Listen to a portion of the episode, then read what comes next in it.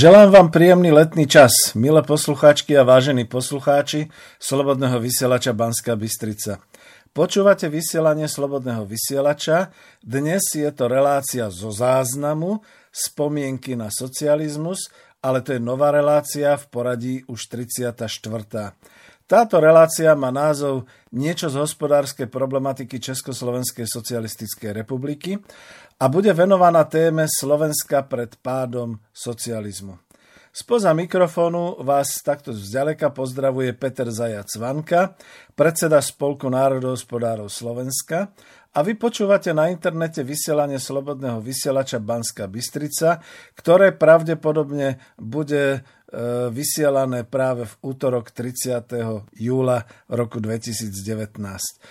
Avšak pozor, ako som povedal, táto relácia je záznamom, teda nie je zo štúdia naživo a to potom znamená, že je to spojené s nahrávok so sprievodným slovom a aj s hudbou zo záznamu.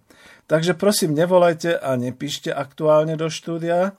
Ak sa vám bude niečo páčiť, alebo chceli by ste sa na niečo opýtať, pochváliť, pohaniť, napíšte na mail klub.národohospodárov zavinač gmail.com aj ten klub je SK ako Karol, čiže klub.národohospodárov alebo počkajte na uverejnenie relácie na YouTube Slobodného vysielača Banska Bystrica a tam potom pod záznam napíšte.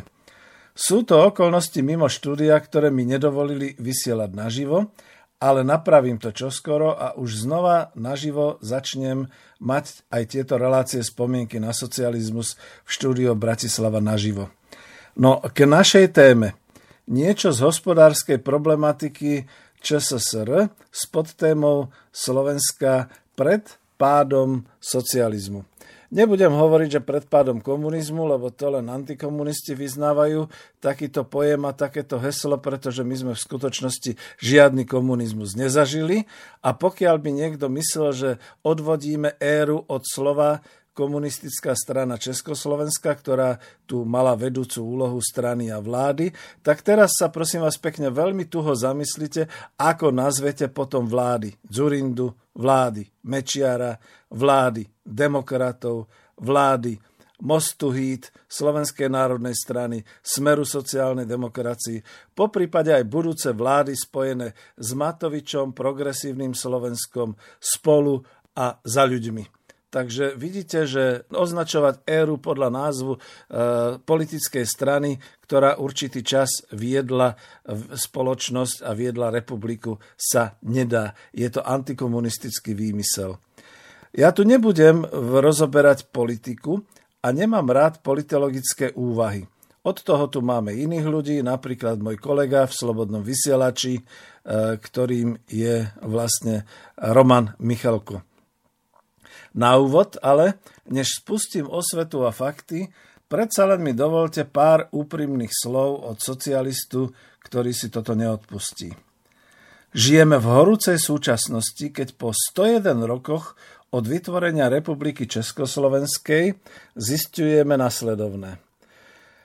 Zistujeme, že napriek obetiam predchádzajúcich generácií našich prarodičov, teda dedov, otcov, ktoré vytvárali na troskách rakúskeho a uhorského feudálneho štátu národné hospodárstvo vtedy Československej republiky, síce kapitalistickej, ale v tej chvíli oveľa v porovnaní spravodlivejšej a pokrokovej oproti císár, kajzer mocnárstvu. Vytvárali sme spoločnú republiku v dekádach spoločného štátu, s udalosťami, ktoré sa hrnuli cez nás, ako to boli udalosti Mnichovskej zrady svetových mocností, ktoré dovolili e, nie len teda obsadenie Čiech a Moravy, ale dovolili rozdelenie, rozbitie Československa ako také sudety dolu Felvídek. Dovolili fašistickú porobu v dobách hrôz druhej svetovej vojny, ale aj v priebehu udalosti meniacej Slovensko a celú Československú republiku na ľudovo-demokratickú republiku. Po znárodnení kľúčových sektorov priemyslu, bankovníctva, zahraničného obchodu, aj obchodu ako takého, po vytvorení silného družstevného a štátneho sektora poľnohospodárstva, už je to republika socialistická s ústavou po 1. januári 1969, ktorá vďaka Gustavovi e, Husákovi zaručovala vytváranie samostatnejších napríklad hospodárskych republikových sektorov v rámci ustanovenej politickej administratívy Federatívnej Slovenskej socialistickej republiky spolu so svojimi ministerstvami priemyslu, s ministerstvami polnohospodárstva a výživy, ministerstvami obchodu, a po necelých 30 rokoch od politického prevratu v novembri 1989 a po 26 rokov pomaly 7 samostatnej Slovenskej republiky sa dostávame do situácie, keď sme mocensky odrazu integrovaní do Európskej únie a do Severoatlantickej únie, to predtým, pred 30 rokmi bol vlastne náš vojenský nepriateľ, a európska spoločnosť, ktorá nás za každú cenu integruje a jej mocenské orgány chcú veľmi rýchle zabudnúť na národné štáty, viď nášho bývalého prezidenta Slovenskej republiky, egoistický národný štát Slovensko. Na náš, chcú, aby sme e, zabudli na náš historický a sociálny vývoj, lebo chcú, aby sme sa prispôsobili ich úpadkovej morálke, máme sa prispôsobiť euroatlantizmu, ktorý je od nás i na vzdialenosť zo strednej Európy ďalekú tisícku a možno ešte aj ďalšie stovky kilometrov. Vnúcujú nám kultúru euroobčana, keď sa predtým nepodarila kultúra sovietského občana, dalo by sa tak povedať kriticky. Teraz je to euroobčan, ktorým máme sa stať kultúru úpadkových mravností typu vyznávania rovnako pohlavnej lásky, ba dokonca pedofílie najnovšie, príjmania imigrácie z iných kontinentov bez výhrady a poslušne, ako keby sme my boli zapričinili kolonializmus alebo posledné vojny v 21. storočí na týchto územiach v Afrike a v Ázii. A chcú už nielen naše hospodárstvo, to už pomaly majú, ale aj naše deti, chcú našu dušu. Stali sme sa hospodársky kolóniou, vlastne dvoma kolóniami nadnárodných korporácií, pretože sme už Česká republika a Slovenská republika a mocensky sme oslabovaní do úlohy konzumenta nekvalitných výrobkov, to je tá dvojaká kvalita potravín, ale nielen dvojaká kvalita potravín, ale povedzme naozaj, keď vám výrobky do domácnosti, spotrebiče a všeličo ostatné vydrží tak 2 roky alebo 3 roky, pokiaľ je na to záruka. A presne v deň po záruke sa vám to všetko rozpadne a vy sa čudujete, čo tam je. No, sme dodávateľom lacnej pracovnej sily, sme kolonizovaní ekonomicky tak ako kedysi krajiny v Afrike a v Ázii a dokonca nás nutia zmeniť našu kultúrnu aj hodnotovú orientáciu tak, ako to robili s Indiánmi v Severnej či Južnej Amerike. Rozbili nám náš systém hospodárenia, napríklad s prírodnými zdrojmi, v polnohospodárstve a pri výrobe potravín a znemožnili nám kontrolu nad vlastným národným hospodárstvom a nad našimi surovinovými a prírodnými zdrojmi. A vymenili nám to ako kedysi indiánom za sklenené guličky, dnes za ošúchanú mantru, ktorú ako keby sme dnes označovali sloboda a demokracia. Dokonca máme oslavovať aj jubilejný rok, keď sa nám toto blaho dodanie liberálneho šťastia pomocou nežnej revolúcie vnútilo. Lebo už vieme o tom, že sa nám to vnútilo, že to nebola úplne tak až spontánna reakcia nášho obyvateľstva. No to už budem radšej spomínať na minulosť, veď mám na to vek a oprávnenie, žil som tu a preto obnovujem aj túto už medzi tým archivovanú reláciu e, spomienky na socializmus v Slobodnom vysielači Banska Bystrica.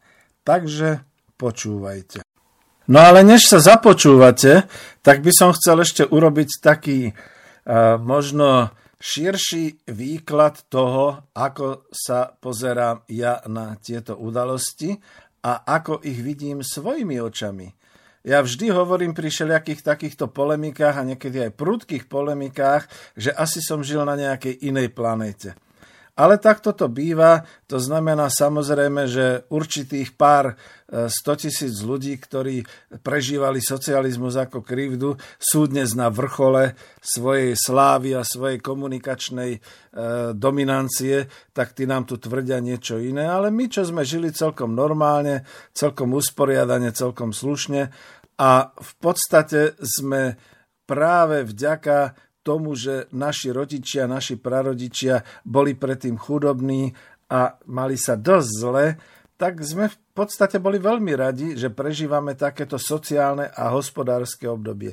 Nikto z nás nebol zas až tak veľmi politicky aktívny ako ďalšia, povedzme, nejaká skupina, veď členov komunistickej strany bolo 1,5 milióna v Československu, tak preboha ľudia nebláznime. Viete si predstaviť dnes politickú stranu, ktorá by mala 1,5 milióna členov? Veď to by jasali po uliciach, to je to. Dobre, takže poďme na to. Tak poprvé, vôbec nie je pravda, že pred novembrom 1989 tu bola bieda a že naše hospodárstvo krachovalo. Práve na základe série relácií nazvaných Spomienky na budovanie kapitalizmu tu na Slobodnom vysielači Banska Bystrica v priebehu minulého roka a už aj v tomto roku 2019 som dokazoval, že let, dalo by sa to tak obrazne povedať, let československej ekonomiky v roku 1989 bol prudko a úmyselne zastavený v úvodzovkách. Tak, ako sa nazýva agresia, ak nejaké veľké pasažierské lietadlo je zastavené, čiže zostrelené a je z toho nezvratná tragédia.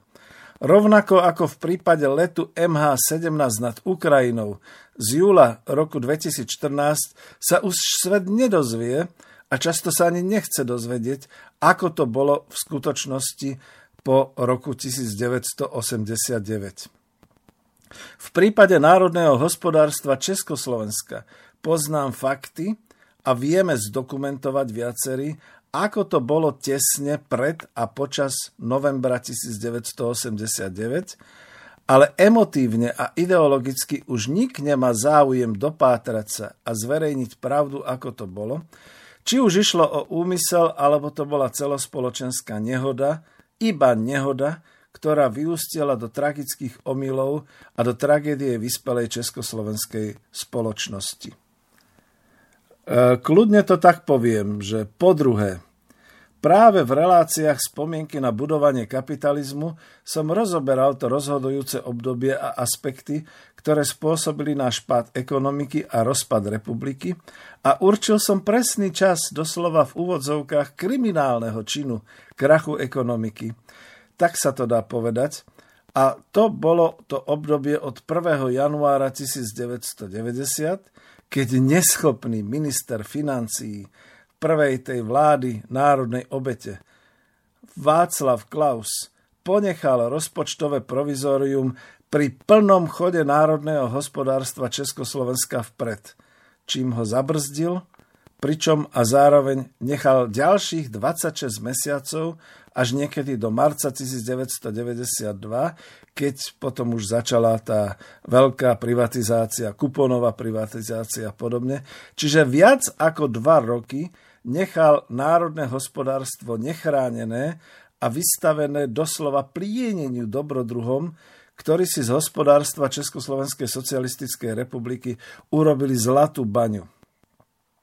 Myslím, že som to tak uvádzal v reláciách číslo 1, 2, 3, 4 i 5. Hovoril som o tom z dokladovateľných prameňov. Skutočne z tých prameňov ja mám o tom knihy, sú na to dokumenty. Veľmi veľa toho nenájdete na Google, pretože to bolo obdobie, za ktoré sa už dnes ľudia hambia. Aký klondajk sa tu vytvoril a kam to viedlo. Áno, pretože toto viedlo aj k rozchodu, k rozhodu dvoch národov v rámci Československa a k 1.1.1993 k rozlomeniu Republiky Československej na samostatnú Slovenskú republiku a na Českú republiku. A príčinou bola ekonomická nezhoda a násilný centrálny dirigizmus Václava Klausa aj Prahy ako federálnej vlády v otázkach prístupu k ďalšiemu hospodárskemu rozvoju. Za všetkým hľadaj peniaze. Teda záver, nekrachla socialistická ekonomika. Rozpad a zničenie národného hospodárstva Československej socialistickej republiky bolo zapričinené dobrodružným a nezodpovedným vládnutím ponovembrových politických elít a vlád, v rokoch od decembra 1989, teda vtedy, keď bol predsedom federálnej vlády Marian Čalfa a bola tu vláda národnej obete, až po január, vláda národného porozumenia, pardon, a potom až bola vláda národnej obete. To už bolo od júna 1990 až po január 1993. Čiže toto obdobie 1990-1993 považujem za kriminálne obdobie. Vtedy došlo k zániku československej ekonomiky. To je fakt dokonca doložený historickými dokumentami, ktoré nemožno odškriepiť. A toto bol hlavný úder k zničeniu národného hospodárstva Československa, ktoré bolo do novembra 1989 tak silné, že z jeho aktív, ekonomicky účtovne definované, a z jeho podstaty a základov čerpá celý ekonomický vývoj oboch republik ďalšie dve dekády.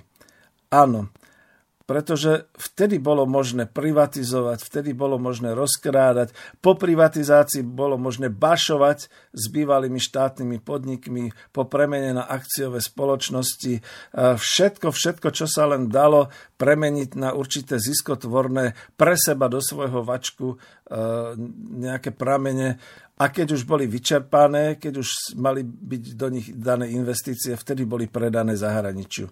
Áno, a potom až tu niekde v tomto našom súčasnom zlome rokov 2017 až 2019 sa dá povedať, že už prevažuje vplyv a vklad do republikových ekonomik z cudziny. Ale je to zlé. Čomu nevieme politicky zabrániť, je to, že vlastne všetky tie investície do ekonomiky v Čechách a na Slovensku znamenajú iba to, že človek zainvestuje, čiže pichne sem inekciu nejakých tých investičných nákladov a vyťahuje z toho zisky dlhodobo, dlho, dlho, dlhodobo. A keď to nejde, v tej chvíli vykrikne kríza a uteká tak, ako dnes utekajú US Steel a ako onedlho budú utekať automotív fabriky. My si len uvedomujeme, že sa stávame bezmocnými kolóniami uprostred politicky integrovanej Európy. A zločin bol dokonaný. No ale po tretie, pretože viem, že ťažkosti, ktorými žila československá ekonomika aj československá spoločnosť počas rokov socializmu, boli prekonateľné a prekonávané a vývoj sa hýbal vpred, hlavným problémom zostávala politika. Ale aj tá mala svoj vývoj. Zas mám o tom dôkazy a svetkov.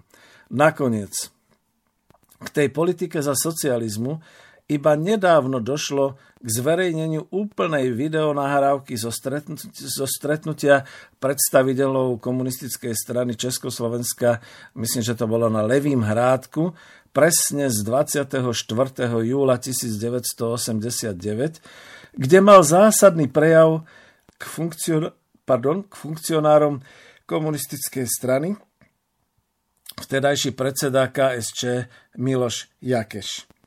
My svetkovia vtedajšej doby sme nesmeli ten prejav počuť, išli o ňom fámy a zachovali sa len také tie šplechy o tom, že je tam jakéž sám jak kúl v plote. A my dodnes vieme, že je to, bola to nejaká strašná sranda a strašná prča. Až po zverejnení tohoto videozáznamu teraz, v roku 2019, vieme, že to bolo celé inak. Asi už vtedy mali isté sily, silný záujem zosmiešniť jeho prejav a nezverejniť ho, ba utajiť ho. Vypočujte si ho, alebo pozrite si ho ako video na YouTube. E, dnes to nebudem dávať, nebudem to zverejňovať, ale sú tam úseky, v ktorých hovorí o hospodárstve, o sociálnej oblasti, o aktivizácii hospodárstva a ľudí a človek sa čuduje. Mne to potvrdilo domnienku, že niekto sa veľmi, veľmi vtedy usiloval rýchlo v Československu zabrániť ďalšiemu vývoju, ktorý by bol zachoval socialistickú ekonomiku a rast národného hospodárstva a chcel zorganizovať akčnú alebo teda a bolo možné zorganizovať akčnú politiku, ktorá by riadila už vývoj toho nastupujúceho 9-ročného plánu, 9. 9. 5 ročnice rozvoja Československého národného hospodárstva tak, aby sa československá ekonomika nerozpadla a neskončila by potom v krachu ako po roku 1989. Ja som sa stretával a hovoril s mnohými ľuďmi, svetkami tej doby. Budem ďalej aj v reláciách si ich prizývať a aspoň získavať od nich svedectvá. Jedným z nich – je ekonóm a polnohospodársky inžinier Ivan Knotek. Absolvent Vysokej školy polnohospodárskej v Nitre, fakulty prevádzkovo-ekonomickej, ktorý teda bol v priebehu rokov, keď, e, kým nešiel do dôchodku, bol v priebehu rokov predsedom vlády sociali- Slovenskej socialistickej republiky v rokoch 1988 a 89 čiže bol priamo svetkom a pripravení. Bol poslancom Slovenskej národnej rady. Je autorom viacerých publikácií a aktívne sa podielal na rozvoji agrokomplexu Slovenska, osobitne v západoslovenskom kraji. Len pár mesiacov pred novembrom 1989 ho zvolili za tajomníka ústredného výboru KSČ v Prahe zodpovedného v strane za ekonomiku. Takže ak budem používať jeho pramene a jeho práce, je to výpoveď svetka skutočne očitého a utajeného, doslova utajeného, pretože dnes ešte vždy môže potvrdiť, čo hovorí a čo píše. A povedzme v tejto chvíli, ako investigatívny publicista, mám oprávnenie zverejniť tieto fakty a informácie od neho ktoré sú nakoniec zverejnené a minimálne ale poznané, ale nechcem ho prezrádzať.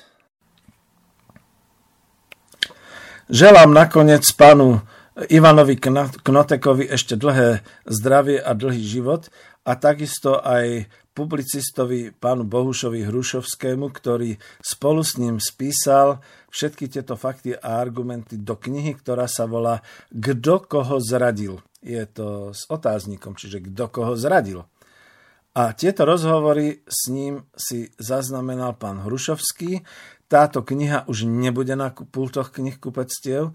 Bola vydaná v roku 2001 vo vydavateľstve Promedia a dostal ju od pána Knoteka do daru môj otec, dnes už nebohý, ktorý potom so mnou vyprával, my sme sa bavili o tom, ako to hospodársky bolo a je to moje dedičstvo od otca, aj keď už mám v tej istej knihe aj autogram pre seba od pána Knoteka. My sme sa stretli, my sme vyprávali, overovali sme si tieto fakty z knihy a tak mi dovolte, aby som potom z knihy tieto určité veci prečítal. Ja by som chcel prečítať ešte jednu vec z knihy, respektíve možno ani nie z knihy, ale takto.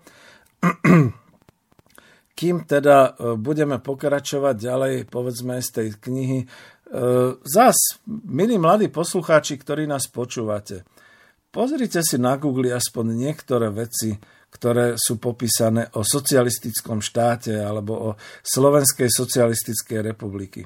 Ja som zistil, že na Wikipédii sa nachádzajú takéto tituly a tak teraz budem čítať, aj keď je to možno sfarbené trošku tou dobou. Lebo Wikipédia kedy vznikla? Dávno, dávno po páde socializmu, takže čo si budeme nahovárať, e, nie je to zase až taký historizujúci prameň, ale je to aspoň nejaká informácia. Takže z Wikipédie socialistický štát v Slovenčine.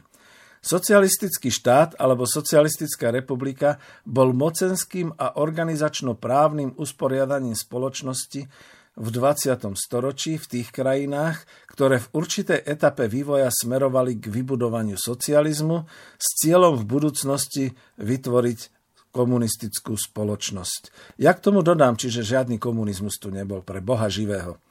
Pre Slovensko to bola etapa socialistického štátu, od 25. februára 1948 až po 1. marca 1990, teda formálne od ukončenia vládnej krízy a vymenovaním novej vlády Československej republiky, ktorá vznikla pod vedením predsedu KSČ vtedy Klementa Gotwalda, až po schválenie novely ústavného zákona o Slovenskej národnej rade, a po premenovaní, po premenovaní Slovenskej socialistickej republiky na Slovenskú republiku 1. marca 1990.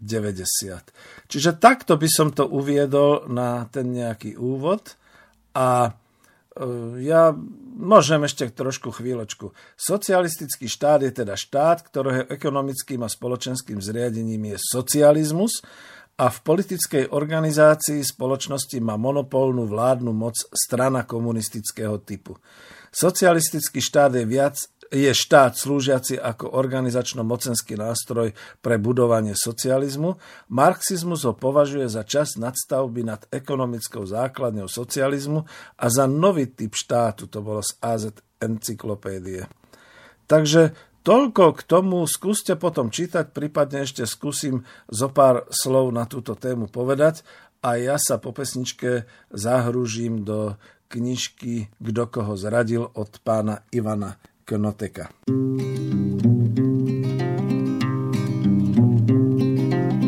My čekali jaro a zatím přišel mráz. Tak strašlivou zimu nepoznal nikdo z nás. Z těžkých černých mraků se stále sypal sníh a vánice sílí v porivech ledových. Schýší dřevo mizí a mouka ubývá, do sípek se radi už nikdo nedívá z vysokolních lesů nám stála u dveří a hladoví ptáci přilétli za zvěří a stále blíž. Tak jednoho dne večer, to už jsem skoro spal, když vystrašený soused na okno zaklepal. Můj chlapec doma leží, horečkách vyvádí. Já do města bych zajel, doktor snad poradí. Půjčil jsem mu koně a když sedlo zapínal, dříve než se rozjel, jsem ho ještě varoval. Nejezdi naší zkratkou, je tam velký sráz a v téhleté bouři tam snadno zlámeš vás, tak neriskuj. Na to chmurné ráno dnes nerad vzpomínám. Na tu hroznou chvíli, když kůň se vrátil sám. Trvalo to dlouho, než se vítr utišil. Na sněhové pláně si každý pospíšil. Jeli jsme tou zkratkou až k místu, které znám, kterým bych té noci nejel ani sám. Pak ho někdo spatřil, jak leží pod strázem, krev nám tuhla v žilách, nad tím obrazem já klobouk sněl.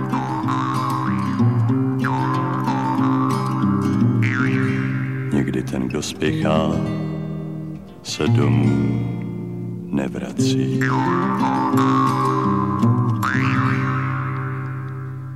Takže sa po pesničke dnes zameriam na hospodárskú osvetu a na fakty, preto nalistujem v knihe Kto koho zradil od pána Ivana Knoteka, ktoré spísal e, Bohuš Hrušovský z kapitoly Ekonomika pred transformáciou. A z tejto kapitoly Ekonomika pred transformáciou zo strany 128 budem čítať toto. Budem to doslova čítať, citujem. Ako by ste charakterizovali základné rysy ekonomickej situácie pred revolúciou v roku 1989? Pán Knotek píše, respektíve odpovedal a je to zapísané v knihe. Československá ekonomika disponovala ku koncu roku 1988 objemom základných prostriedkov, teda hmotného investičného majetku, väčším ako 4 bilióny korún československých ja tu k tomu dám ten komentár, čo už som viackrát uvádzal, 1 bilión, alebo budem používať presný počet. Viac ako 4 bilióny korún československých znamená, že to boli 4 tisícky miliárd korún československých. Povedzme pri kurze, aj keby to bol hneď kurz ku doláru 1 ku 15 alebo 1 ku 30, to sú neuveriteľné sumy. 1 bilión je teda tisíc miliárd korún československých. Budem pokračovať. Vybavenosť domácností predmetmi dlhodobej spotreby, okrem osobných automobilov a elektroniky, bola porovnateľná s vyspelými kapitalistickými štátmi, hovorí Ivan Knotek mala moderné socialistické polnohospodárstvo republika, ktoré zabezpečovalo úplnú sebestačnosť vo výrobe potravín, okrem citrusov a orientálnych komodít prirodzene. Mala vysoký stupeň spriemyselnenia. Stavebnými kapacitami bola schopná zabezpečovať najzložitejšie stavebné práce doma i v zahraničí. Mala najhustejšiu železničnú sieť v Európe – Preprava obyvateľstva bola zabezpečovaná do všetkých miest a obcí republiky. Tu dám bodku a dám taký malý komentár, čo sa týka tých stavebných kapacít. No, bolo známe, že naše veľké národné podniky e, stavebného priemyslu e, chodili stavať skutočne do Sovietskeho zväzu. E, ja sám kedysi dávno, keď som pracoval ešte na podniku zahraničného obchodu Technopol,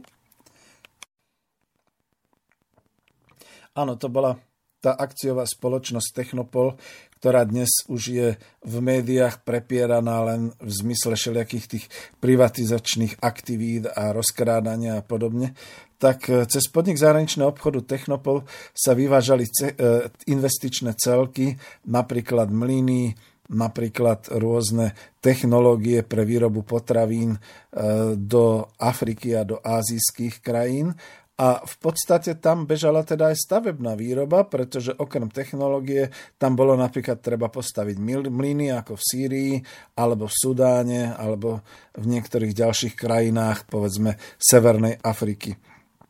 No a čo sa týka tej hustej železničnej e, siete v Európe, ja sám si spomínam ešte z rokov vysokej školy, v 76. som tu mal napríklad skupinu cez study tour študentov e, vysokej školy, vysokých škôl ekonomických, teda univerzít ekonomických zo západnej Európy, z Turecka, z Kanady, dokonca zo Spojených štátov ktorí sa takmer zadarmo so študentským listkom vozili po celom Československu a nesmierne to vtedy obdivovali.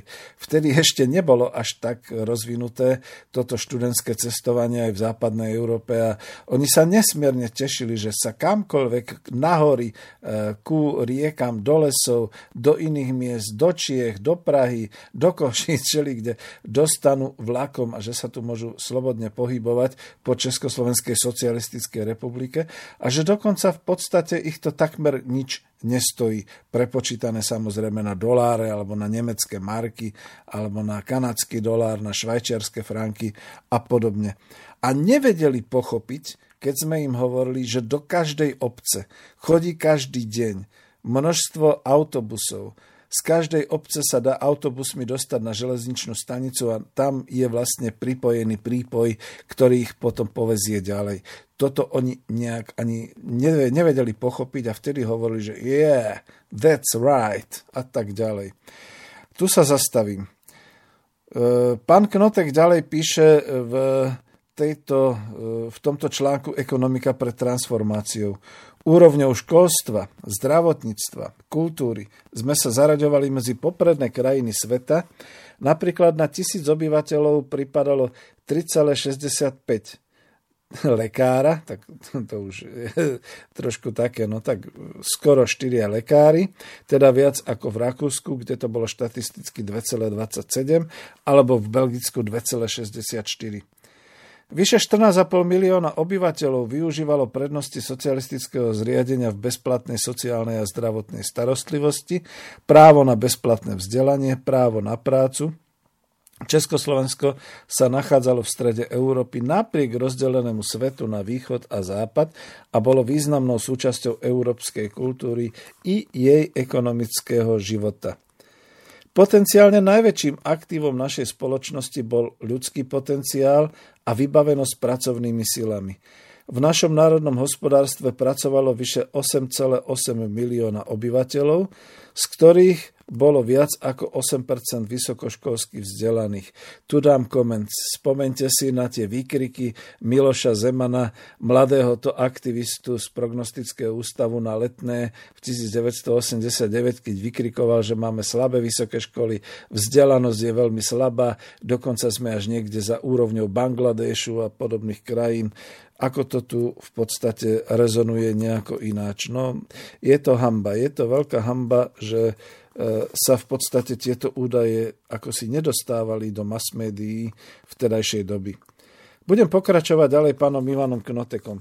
Každý piatý pracovník bol absolventom strednej školy.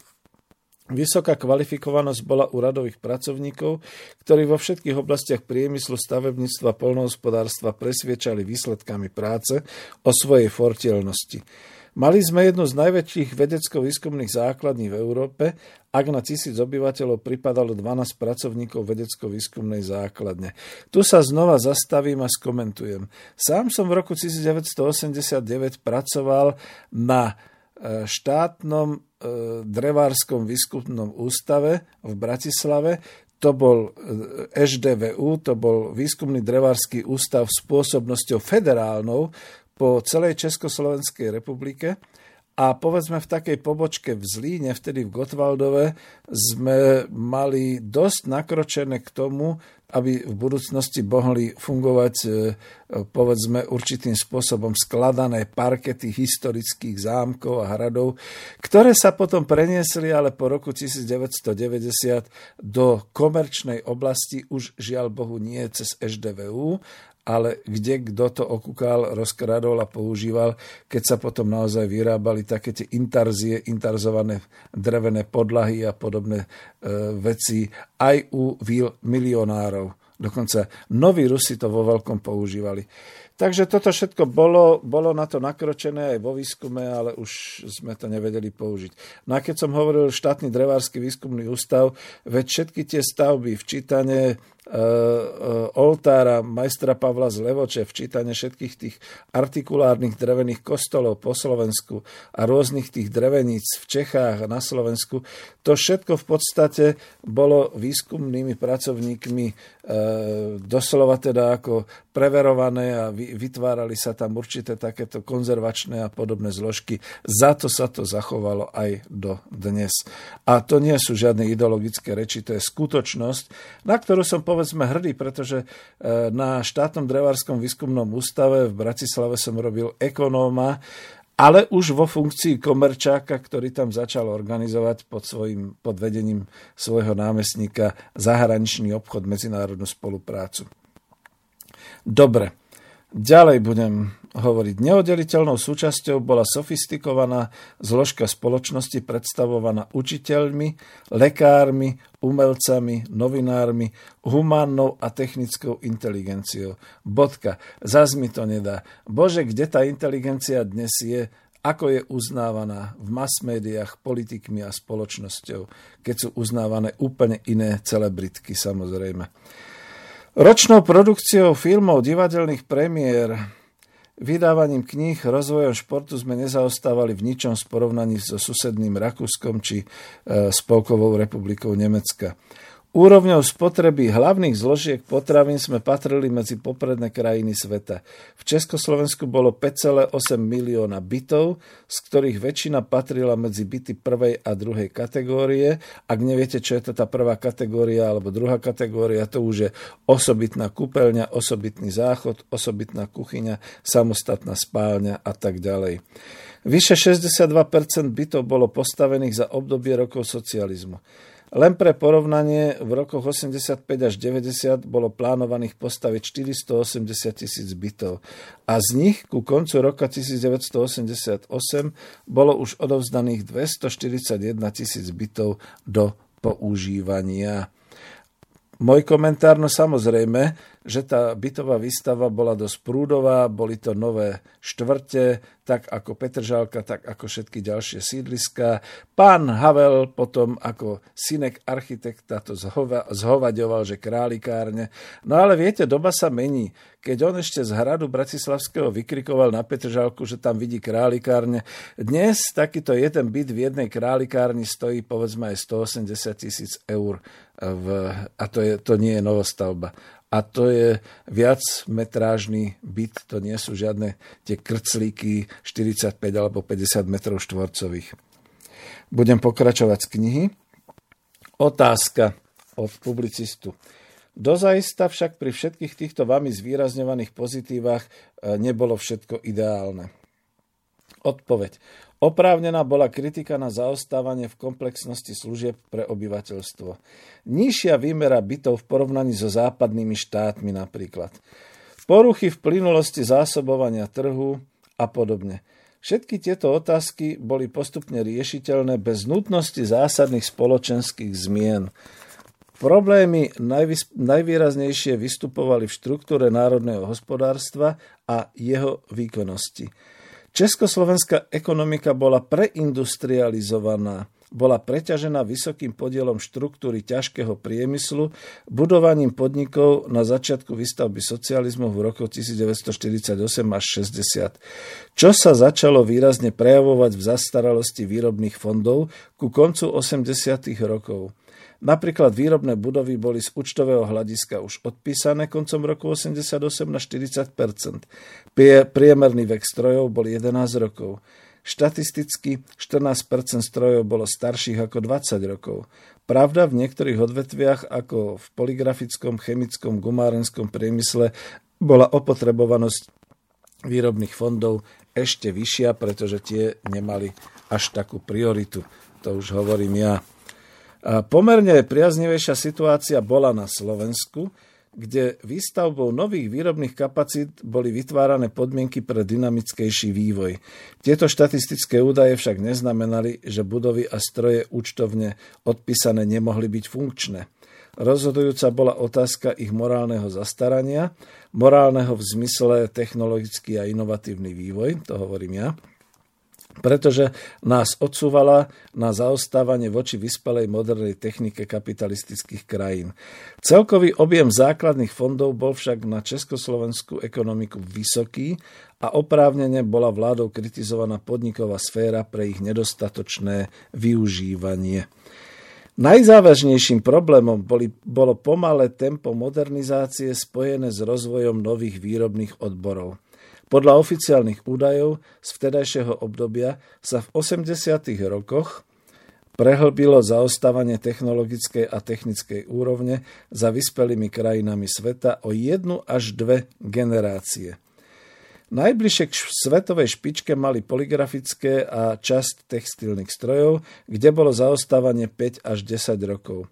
Rovnako relatívne dobré E, dobrú úroveň mali hydraulické prvky, agregáty, zariadenia pre chemický a potravinársky priemysel, pretože prevažná časť bola dovážaná z kapitalistických krajín.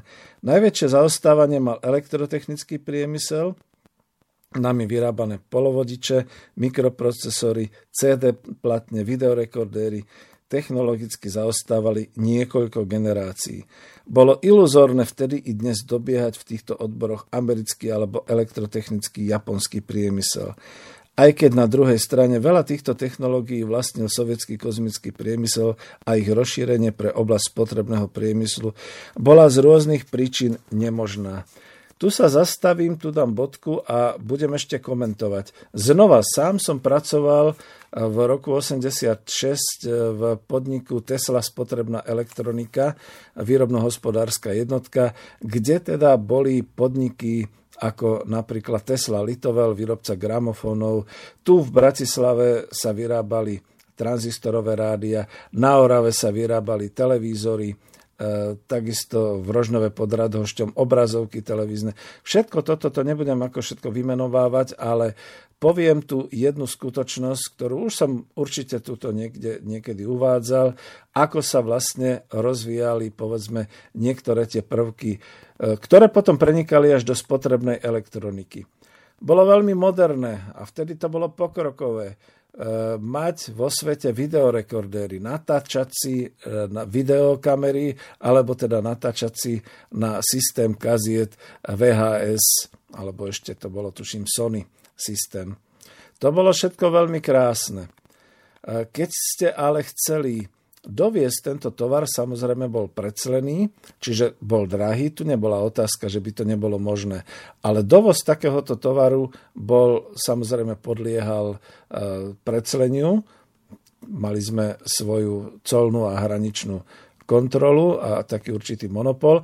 Na druhej strane zase vývoz e, týchto e, spotrebných tovarov bol možný až po určité reštrikcie, po určité množstevné e, obmedzenia. Nezabúdajme, že existovala tak, ako je dneska Európska komisia, e, komisia KOKOM, čiže komisia, ktorá posudzovala exporty do komunistického Commonwealthu, čiže do komunistického spoločenstva. A to znamenalo, že pokiaľ povedzme niekto pre výrobnú spotrebu ako Tesla potrebovala určité úzly, určité agregáty, napríklad videohlavicu alebo určitú technológiu pre výrobu CD nosičov a podobne, toto vyvážať do krajín Rady vzájomnej hospodárskej e, pomoci bolo zakázané. Presne, keďže som robil na Tesle, si spomínam, že keď sa podarilo japonskej firme Toshiba takúto technológiu predať e, do Sovietskeho zväzu. Samozrejme bola táto firma tvrdo postihnutá sankčne, finančne a všelijakým ešte iným spôsobom, takže sa stiahla. A my keď sme rokovali ako Tesla spotrebná elektronika o vývoji a výrobe videoprehrávačov, tak sme sa dostali na úroveň spoločného podniku, to bol ten podnik Avex, kde sa vyrábal videorekordér, ktorý bol zostavený, ale zmontovávaný doslova na Slovensku cez videoverk Viedeň e, v holandskej firmy Philips a to tým spôsobom, že k nám sa už dostávali zapuzdrované videohlavice, potom sa to nasadzovalo do mechaniky a samozrejme to už boli naše tie krabice a všetky tieto veci. Takto vychádzali prvé videorekordéry, ktoré potom e, boli v predajnej sieti. No čo bolo embargované, to bola tá videohlavica. Bola zapuzdrovaná, nesmelo sa dostať dovnútra do tej hlavice. Bolo to niečo podobné, ako keď sa dnes montujú v našich montovniach automobily, kde síce všetko zmontujú z rôznych uzlov, ale e, na Slovensku nezostáva ten technologický vývoj, pretože určité úzly, práve všetky tie pokrokové úzly mechaniky, elektroniky a všetkých takýchto vecí sa už ako hotové dovážajú a tu sa len zmontujú do automobila. Takže takto to bolo, prosím. Takisto tam, čo bolo písané o, o, určitej, o určitom nedovolení určitých tých výskumných vývojových e, výdobytkov používať v spotrebnom priemysle, napríklad práve kvôli tomu, že bol v raketovom a zbrojárskom priemysle Sovjetského zväzu. Veď áno, v podstate sa pamätám, zase už keď som bol potom na e, výskume, tak e, keď sa tam robili nejaké laserové výskumy, rezanie do kovu a podobne, Áno, boli sme dokonca aj pod Moskvou v nejakom takom závode, kde sa uskutočňovali takéto tieto e, fázy kovoobrábania pomocou laserových lúčov a podobne. No nemôžete to dostať do výrobnej sféry a do spotrebnej sféry, pokiaľ je to raketová technika, pokiaľ je to v zbrojárskom priemysle. To sa ani dnes dokonca nerobí. Až po skončení, po ukončení nejakého vývoja, po uvedení e, do prevádzok, do armády a potom, keď sa zistilo, že už je to prekonané, tak potom sa to dáva prirodzene na e, strh do trhovej spotreby, do e, spotrebného priemyslu a podobne. Čiže všetky tieto výdobytky majú určitú dobu, keď nie je možné ich používať. No čo ďalej ešte od pána, od pána Ivana Knoteka? Ešte pre lepšiu predstavivosť, ako bolo v tomto smere naše porovnanie so svetom. Pán Ivan Knotek hovorí. Vyjadrené tvorbou hrubého domáceho produktu na obyvateľa 7800 až 9000 amerických dolárov v roku 87 nás zaraďovalo ako československé hospodárstvo medzi popredné krajiny socialistického spoločenstva. Ale bola to úroveň iba 60 až 75% od nášho suseda Rakúska pričom v tom čase Nemecká spolková republika dosahovala podiel 15 tisíc dolárov hrubého domáceho produktu na obyvateľa.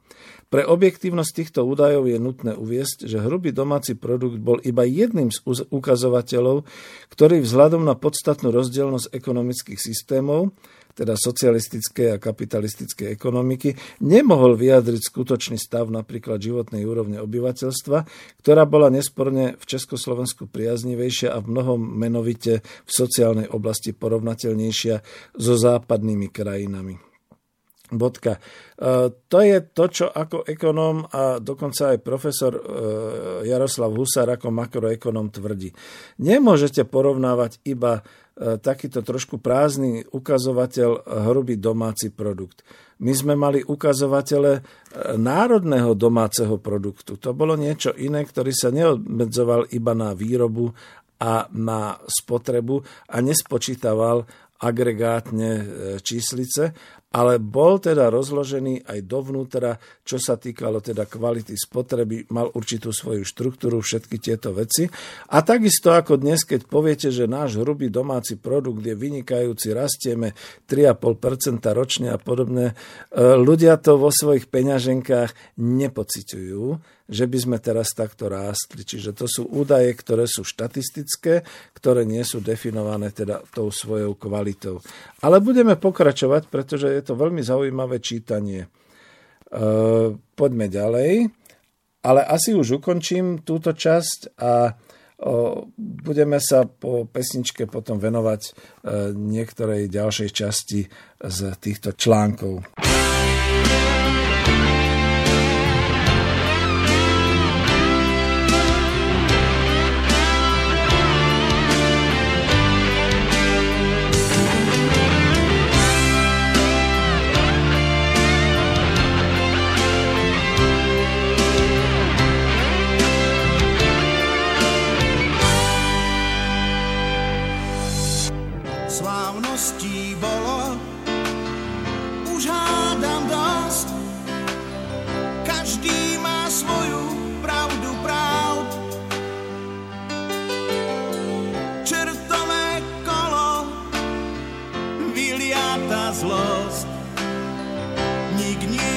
Sajko ani Pál. Len v dávnych bákach výťazí čest, rozum a láska nevinná.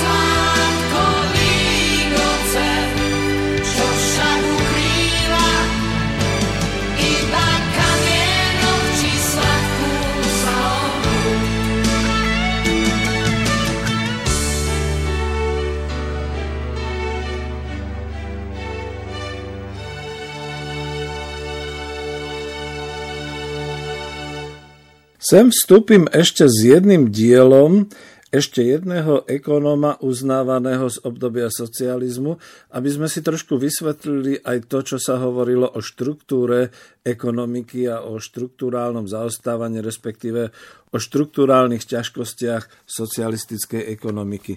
Ja sa teraz opriem o dielo Valtra Komárka, bol to skutočne uznávaný ekonóm československý práve tiež z toho e, Ústavu prognostiky Československej akadémie vied aj z roku 88 až 90 a on tu písal v jednej z takýchto publikácií, ktorá bola nazvaná Štruktúra československej ekonomiky, prognóza a píše tu v určitom pokuse o definíciu tej štruktúry toto.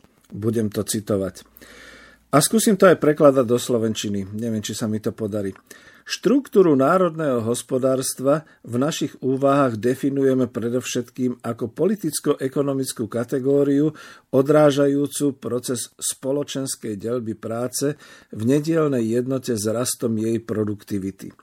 Špecializácia pracovných činností a vyčleňovanie jednotlivých odvetví, odborov a druhov výroby je výrazom prebiehajúcej delby spoločenskej práce, ktorá nie je samoučelná, ale je prostriedkom umožňujúcim, umocňujúcim produktívnu silu tejto spoločenskej práce.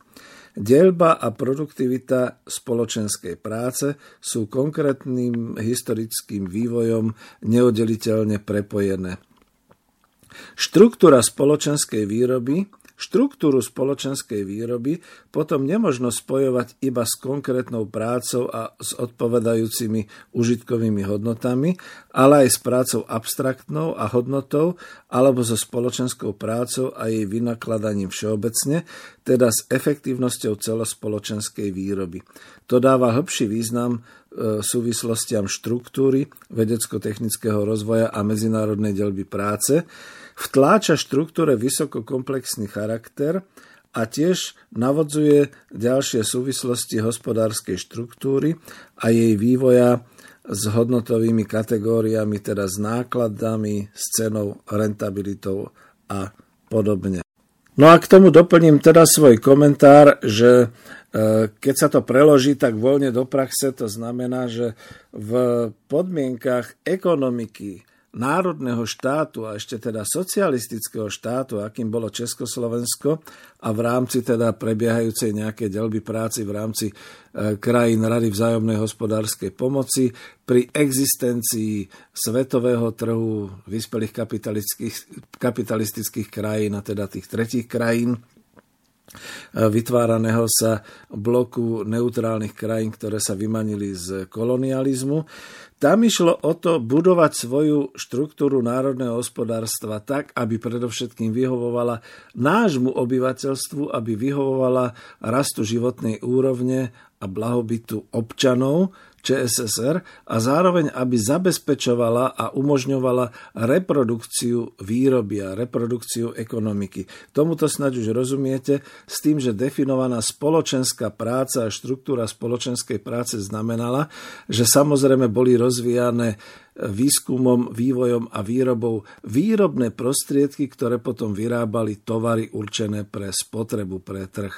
Na tu sa zastavím ja trošku teoreticky, pretože naozaj je dôležité definovať, že tým, že Československo po vojne a po rekonštrukcii po povojnovej obdobe išlo svojou ľudovo-demokratickou cestou, kde teda ešte Benošovými dekretmi v roku 45, 28. oktobra 45 boli znárodnené kľúčové podniky. Tým sa rozvíjala už potom výroba aj výrobných prostriedkov, ale aj spotrebného tovaru v rámci nejakého toho národohospodárskeho plánovania a v rámci národohospodárskeho e, uvažovania v rámci Československa plus teda export. A po vzniku tábora, alebo ako by som to nazval, aby som to nenazval politicky, Rady vzájomnej hospodárskej pomoci. Samozrejme, s Československom sa rátalo ako s hlavnou dielňou a s hlavným teda výrobným potenciálom pre výrobu výrobných prostriedkov. Teda naozaj pre ten ťažký priemysel a pre energetiku a pre všetky takéto veci. Čiže práve preto, že u nás boli ČKD, u nás boli e, poldy kladno, u nás boli ťažobné oceliárne, u nás boli strojárske výroby, všetky takéto veci, tak samozrejme toto bolo potom nejakým spôsobom definované a dohodnuté aj v rámci delby práce, v rámci Rady vzájomnej hospodárskej pomoci, že toto budeme my predovšetkým robiť. Tým pádom sa celá tá štruktúra ekonomiky zamerala na ťažký priemysel, na ťažobný priemysel, na energetický priemysel, dokonca na výrobu zbrojárskú a na všetky tieto veci. S tým, že samozrejme sa počítalo, že okolité krajiny, ktoré sa zamerajú na niečo iné, budú veľmi rýchle rásť a budú splňať teda aj tie podmienky e, pre spotrebu obyvateľstva. To sa nestalo. Toto treba naozaj povedať, že už koncom 80. rokov sa vytvorila tzv. tá nákupná turistika, kde každá krajina tým, že mala určité plánovité, ale tým pádom aj obmedzené e, možnosti produkcie, hromadnej produkcie, povedzme tovarov e, spotreby pre obyvateľstva, tak samozrejme si to trochu chránila tam sa dostávalo, ja to kľudne poviem ako obchodník, do tých e, určitých ťažkostí týkajúcich sa až skoro colných vojen medzi niektorými e, susednými krajinami. To znamená, keď e, našinci vycestovali do Nemeckej demokratickej republiky, kde boli lacné a kvalitné detské obutia, de, detská konfekcia a podobné veci, tak samozrejme na colniciach sa odohrávali tam také tie drámy predslievania a, nepustenia tovaru a podobne. Podobne, keď sa išlo do Maďarska, tam sa kupovali kozmetiky, kozmetiky, ktoré u nás neboli v rámci nejakej tej špecifickosti nejakého celého toho sortimentu e, tu boli a znova sa odohrávali tie drámy na colniciach, že teda e, vysypávali sa prášky a habali sa e, na maďarských colniciach povedzme nejaké tie parfémia a nejaké tie mydla a podobné veci, lebo to sa u nás nevyrábalo, takisto zase niečo s Polskom a podobne. Čiže všetko toto boli naozaj tie poruchy toho systému, ktorý sa nedokázal vyrovnať s tou štruktúrou výroby. Na druhej strane treba ale naozaj uznať a povedať, že e, československý priemysel a československá ekonomika sa vyrovnávala s týmito ťažkosťami postupne v priebehu jednotlivých 5 ročníc e, aj keď kriticky poviem, dobre, nebol dostatok toho, nebol dostatok onoho. Teraz som vysvetloval, že keď v 80. rokoch prišlo do módy vlastniť videokameru, nahrávať si z televízora e, videozáznamy na video za, videorekordére na videokazety a podobne, tak tento spotrebný priemysel, tzv. tá spotrebná elektronika, nebola príliš rozvinutá a samozrejme bolo treba robiť investície, ktoré teda ale za prvé stáli devízy a za druhé boli obmedzené, embargované, tak ako som už povedal. No a k tomu sa teda vrátim k tomu, čo Walter Komárek pomenoval e, specializácia pracovných činností a delba a produktivita spoločenskej práce, pretože v niečom sme zase boli my vynikajúci. A my sme skutočne boli vynikajúci práve v tej výrobe výrobných prostriedkov. Budem čítať ďalej od neho. Štruktúra národného hospodárstva ako ekonomická kategória sa pochopiteľne vyvíja na pôde výrobných vzťahov, utvárajú sa v záujmovom poli hospodárskych subjektov a mechanizmus jej fungovania nie je neoddeliteľný od panujúcich ekonomických podmienok, zákonov, od celkového hospodárskeho mechanizmu. Podmienkach klasickej tovarovej výroby kapitalizmu voľnej konkurencie je realizácia štruktúrálnych zmien založená na regulujúcej sile zákona hodnoty e, s mechanizmom ponuky a dopytu, inštitúcií výrobnej a tržnej ceny, doplnkového zisku spojeného s vedecko-technickým pokrokom. E, neskôr ovšem už tu pôsobia známe tendencie monopolné. V aktuálnych podmienkach socialistickej výroby potom zákonite vystupuje do popredia plánovitosť umožňujúca centrálne štruktúrálnu politiku s cieľavedomosťou e, vyššej alokácie zdrojov, čiže umiestňovania zdrojov tam, kam to spoločnosť potrebuje. Stretáva sa ovšem s doteraz silným pôsobením vzťahu hodnotových a e, im adekvátnymi stimulmi štruktúrálnych, predovšetkým mikroštruktúrálnych zmien, čo vyžaduje dialektickú syntézu, ktorá e, šízlivie promíta i protikladnosť daných tendencií. Triezvo premieta i protikladnosť daných tendencií. Tu sa zastavím, aby som to možno objasnil svojimi slovami, ako tomu rozumiem. on tam Komárek vlastne definoval to, že v období, keď už teda domácnosti boli nasytené takými tými tovarmi dlhodobej spotreby, keď už obyvateľstvo bolo oblečené, keď už výživa obyvateľstva bola zabezpečená, samozrejme, že to obyvateľstvo sa začalo obzerať po vyššej kvalite, po e, rôznom sortimente a hľadalo také možnosti, keď ich nenachádzalo na domácom trhu, tak importom, respektíve nákupom v zahraničí. A tu boli tie obrovské tlaky, ktoré potom znamenali to presne, čo sa tu hovorí, protikladnosť daných tendencií.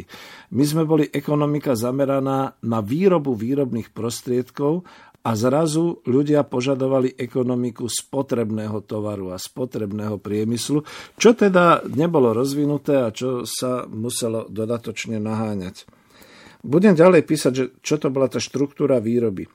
Štruktúru výroby teda nemožno posudzovať iba ako fyzický alebo technický problém, ale predovšetkým ako problém ekonomický. V tomto zmysle je významné, že štruktúra výroby je spojená nielen s konkrétnou prácou a tvorbou užitkových hodnot, ale tiež s hodnototvorným procesom. Štruktúra sa vyvíja a mení pod tlakom zákonitej tendencie rastu produktivity spoločenskej práce s tým, že v kapitalistických podmienkach ako bezprostredná motivácia vystupuje maximalizácia zisku, v socialistických podmienkach ako základná podmienka motivácia vystupuje uspokojovanie potrieb, ovšem v organickej jednote s princípami efektívnosti výroby. No a teraz to, čo som objasňoval na prípade videorekordéra, dokazujte efektívnosť výroby, keď máte embargovanú videohlavicu tak sme dokazovali tú efektívnosť výroby niekde inde. Napríklad presne si spomínam na elektrotechnické, strojárenské a dokonca na ČKD na výrobu výrobných e, prostriedkov. E, povedzme presne, môžem povedať ako bývalý exportér podniku zahraničného obchodu Technopol, že naše výrobné linky, výrobné linky na e, produkciu povedzme skutočne mlynov, cestovinárni, na výrobu výrobných teda potravinárskych liniek a podobného, boli vysoko efektívne, také ani niekde ďalej v ďalších krajinách RVHP neexistovali. No ale samozrejme, keď sa potom na voľnom trhu devizovom stretli s výrobnými linkami e, z povedzme Nemecka alebo z Ameriky a podobne, chýbal tam práve ten jeden jediný prvok a to bola nejaká taká tá automatizácia, výpočtová technika, podobné veci, kde sme zaostávali. Na druhej strane vám kľudne poviem ako zahraničný obchodník, ako ekonóm, že keď som sám bol účastníkom vývozu e, výrobnej linky, ktorú nazvem e, bola to pre výrobnú spotrebu, kľudne takto poviem. E, bola, boli to kafilérie a deštruktorové technológie pri mesokombinátoch. Dneska sa to používa naozaj ako v kafilériách. Tak nám bolo veľmi vytýkané zo strany našich partnerov, zo socialistických krajín, že nemôžeme byť až tak veľmi e, automatizovaní a nemôžeme tam dávať všelijaké takéto nové prvky, pretože ich pracovníci na tých linkách to neovládajú a ani nepotrebujú, aby to tí pracovníci ovládali. To znamená, že povedzme, keď e, deštruktorka v Holiciach Českej republike alebo továrnym mlinských strojov chceli dávať inovatívne k tým tlakovým procesorom a k tým nádobám a podobne nejakú tú elektroniku od Alfa Laval a podobne, čo teda bolo už možné nejak takto spolupracovať. Stretli sme sa napríklad na území Sovietskeho zväzu s odmietaním e, takejto techniky, pretože im stačí iba čistý obyčajný deštruktor s mechanickým otváraním, s mechanickým zatváraním bez elektrotechniky, bez nejakých tých e, určitých automatizačných prvkov, pretože nebudú predsa ako tlačiť e, tých svojich pracovníkov k tomu, aby toto ovládali, keďže toto sú skôr teda výrobné nejaké technológie e, v tomto smere. Čiže naozaj to bolo aj tak, že niekedy ten tlak trhu socialistického trhu e, neumožňoval e, ísť ďalej e, v nejakých takýchto pokrokových produkciách. Ale prečo to všetko hovorím? Hlavne kvôli tomu, aby sme si uvedomili, že ak tu teda Walter Komárek píše o, o tom, že bola nejaká nerovnomerná štruktúra priemyslu a podobne. To nebolo, že by bola tá štruktúra úplne nevyhovujúca alebo podobne ale bolo treba sa prispôsobovať trhom, na ktorých sme pracovali. Prirodzene, pokiaľ sme exportovali na e, dolárové alebo teda vôbec na devizové trhy. Napríklad, ja to znova použijem do potravinárstva v oblasti hydinárskeho priemyslu, tak tam e, to, čo sa produkovalo z našich hydinárskych podnikov, skutočne muselo byť už technologicky na tej vysokej úrovni. To znamená, kúpila sa linka vákuovacia, kde sa to zmrazené kurča alebo to chladené kurča e, mrazené predovšetkým, e, nabalilo do sáčka, tento sáčok bol vákuovo vysatý, na ňom boli už teda mraziacimi technológiami označené, čo ja viem, nejak veľmi pekne obrázky a v podstate to bolo tak kvalitne zašokované a tak kvalitne vyrábané, že sa dali tieto technologické e, prvky na tomto tovare uplatniť aj v zahraničí, normálne teda v spotrebiteľskej sieti. Osobne si pamätám, ako boli vysoko cenené naše mrazené kurčatá, naša mrazená hydina, povedzme e, kačice alebo husy počas všelijakých tých e, sezónnych trhov v Nemecku, v Rakúsku, v Taliansku, vo Švajčiarsku. A nielen kvôli tomu, že dobrá cena samozrejme, ale aj kvôli tomu, že zrazu to bol výrobok, ktorý bol konkurenčný s ich výrobkami a stačilo to. Naopak, keď sme išli vyvážať na trh Sovietskeho zväzu, dostali sme sa do ťažkosti, ktoré oni teda nevedeli oceniť a odmietali teda vysokú cenu takéhoto vysokokvalitného tovaru a radšej chceli také tie prirodzene zamrazené kurčatá, ktoré v podstate, bobo to znie, ale neboli až tak vymakané, adjustované, nemuseli mať také tie obaly a sáčky. No a ja som bol jeden z tých mála výrobcov alebo tých mála obchodníkov, ktorí dosiahli na reláciu exportu do Sovietskeho zväzu spolu so svojou šéfovou, vtedy aj so svojím podšéfom, dolárovú cenu. To bolo niečo neuveriteľné. Už to zopakujem asi x krát. Podarilo sa nám na olympijské hry v Moskve v roku 1980 uskutočniť a realizovať aj vyviesť kurčatá, ktoré boli platené v dolároch. Neuveriteľné. Smerom na Sovietský zväz. Tak toľko asi k tomu a ešte teda použijem ďalej, trošku to prepojím na, na pána Komárka, ktorý píše, že teda pri skúmaní otázok štruktúry národného hospodárstva nemožno zabudnúť na dôležitý metodologický aspekt spojitý s dvojakým charakterom práce a so zodpovedajúcim rozlišovaním reprodukčného procesu ako tvorby a reprodukcie úžitkových hodnôt, a tvorby a reprodukcie hodnoty. To sú tie dve veci, ktoré, e, ja to komentujem, treba rozlišiť. Tvorba a reprodukcie užitkovej hodnoty, to sú povedzme len to, že je to meso, sú to kurčatá, kurčatá mrazené kurčatá, ktoré teda budú na konzum. A potom reprodukcia hodnoty, to znamená ako výrobná technológia na linku, na zamrazovanie kurčiat, na vákuové balenie, na všetky takéto veci. Keď som to uviedol tak polopatisticky, aby sme tomu rozumeli. Čo tu Komárek ďalej píše? Do analýzy štruktúry výroby je treba teda zahrnúť ako komponenty hodnototvorného procesu, teda náklady, zisk, rentabilitu, tak aj v makroštruktúrálnych a zodpovedajúcich makroekonomických rozboroch otázky výrobnej spotreby, čiže produkcie, tvorby národného dôchodu, dôchodku, akumulácie investícií, vôbec amortizáciu zvlášť podľa rozvojových a obnovovacích investícií, teda bez čoho nemožno hodnotiť efektívnosť štruktúrálnych zmien. Toto dvojaké pod, poňatie reprodukčného procesu je koncom logického reťazu, ktorého začiatkom je dvojaký charakter práce. Ročný produkt spoločnosti je jednak sumou užitkových hodnot, teda celkový ročný produkt je výsledkom užitočnej práce vynaloženej behom roku, v priebehu roku a súčasne je ročným produktom uhrnná hodnota prenesená a novo vytvorená. Rozlišovanie týchto dvoch stránok reprodukcie umožňuje, aby zákonitosti vytvárania úhrnu hmotných statkov neboli zameňované so zákonitosťami vytvárania hodnoty, ale súčasne, aby výroba a spotreba úžitkových hodnot neboli otrhované od efektívnosti nielen výrobného, ale aj celospoločenského reprodukčného procesu. Nemožno teda jednostranne vyzdvihovať hmotnú stránku tohto procesu a ignorovať stránky hodnotové, ktoré v objektívnych podmienkach tejto vývojovej etapy socialistickej ekonomiky ešte nestratili opodstatnený význam.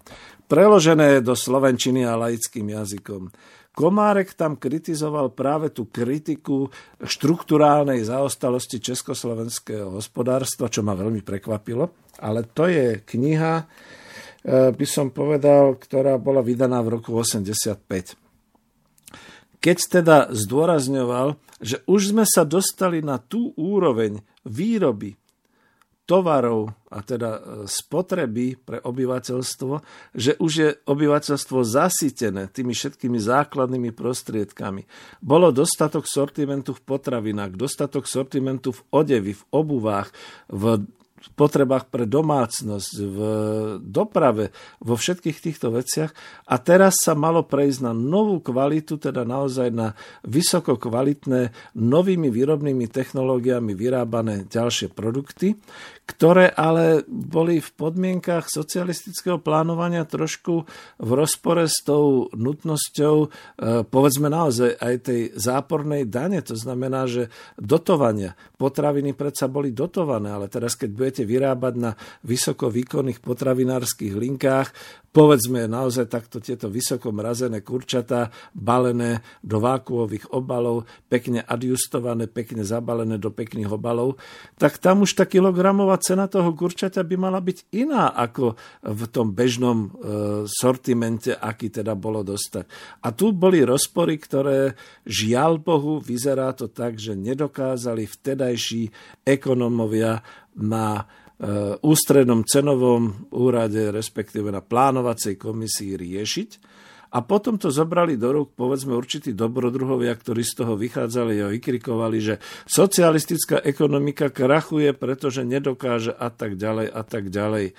Ja si myslím, že práve ten príklad, ktorý tu bol, a to som možno mohol dať túto časť ako na záver relácie, ale nedám ju, pretože chcem ešte pokračovať pánom Knotekom, že presne ten príklad ukázal ten vývoj v jednotnom zemědělskom družstve Agrokombinát Slušovice pod vedením Františka Čubu, ktorý teda zohnal ekonómov a zohnal odborníkov, ktorí dokázali popri tej svojej štruktúrálnej E, produkcii užitkových hodnot, teda toho, čo sa očakávalo od jednotného rolnického družstva, ktorý dokázal zohnať investície doslova teda pre výrobnú spotrebu, aby dokázal vyrábať oveľa väčšiu kvalitu. My si pamätáme všetci, ja poviem už len na záver taký ten príklad na tie jogurty, za socializmu, ktoré nám ale nesmierne chutili, pretože to bola živá kultúra, to boli živé jogurty, ktoré boli v sklenených flaštičkách zhruba 200 ml alebo 250 ml, označované na vrchu takým tým teglikom, že pondelok, útorok, streda, štvrtok, piatok, sobota, nedela. E, znamená, že sa líšili len republikovo, kde v češtine to bolo pondeli, úterý, šeda a tak ďalej, v slovenčine svojim názvom a vždy boli označené, že teda niekde na spodku alebo na vrchu mali teda tú vrstvu džemu, jahodového, malinového, meruňkového a tak ďalej. To bola to bolo zabezpečenie výživy obyvateľstva. A práve povedzme JZD Slušovice prišli na trh s umelohmotnými teglikmi, takými, aké dnes poznáme na jogurtoch, povedzme 250 ml, to boli tie väčšie, ktoré zrazu boli s pekným nejakým tým vyfotogrovaným farebným obalom na povrchu, papierovým, ktoré boli s takým tým e, e, zakrytím, tak, takým tým alumíniom, kde teda bolo niečo napísané a vnútri to už bolo, prosím pekne, zmixované. Čiže vnútri, keď už bol jahodový, tak bolo vidno, že keď ste odklopli ten vrchnák, tak to bol jahodový jogurt. Keď bol malinový, bol malinový. Keď bol e, meruňkový, tak to bolo také viac žlté a tak ďalej týmto spôsobom. Lenže samozrejme, slušovické jogurty boli vychytené, boli rozpredané okamžite aj keď teda už mali vyššiu cenu. A tu bol práve ten stály súboj, povedzme, JZD agrokombinátu v cenotvorbe, že napriek tomu, že teda socialistický štát zabezpečoval dotovanie, čiže zápornú daň pri jogurtoch, pri, pri e, spotrebi, maloobchodnej cene v jogurtoch, oni už mali teda tú cenu vyššiu. Takže takto sa to odohrávalo a to ja už pomaly to mením na klub národohospodárov. Dôležité je vysvetliť tieto ekonomické príčiny a podstaty, čo sa vlastne menilo a v čom bola tá určitá nespokojnosť. Takže takto.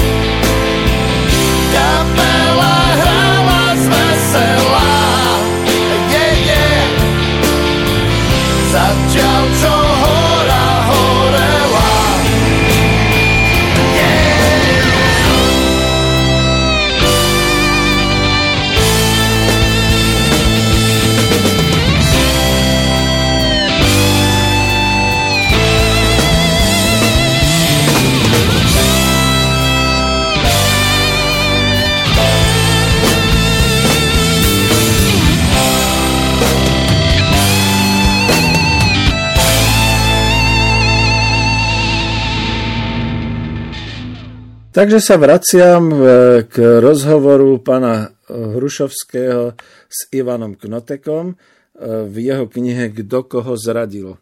Je to zo strany 134, kde teda už reagujem naozaj aj na to predchádzajúce, čo som spomínal, a aj na to, ako to teda bolo so Slovenskom pred pádom socializmu.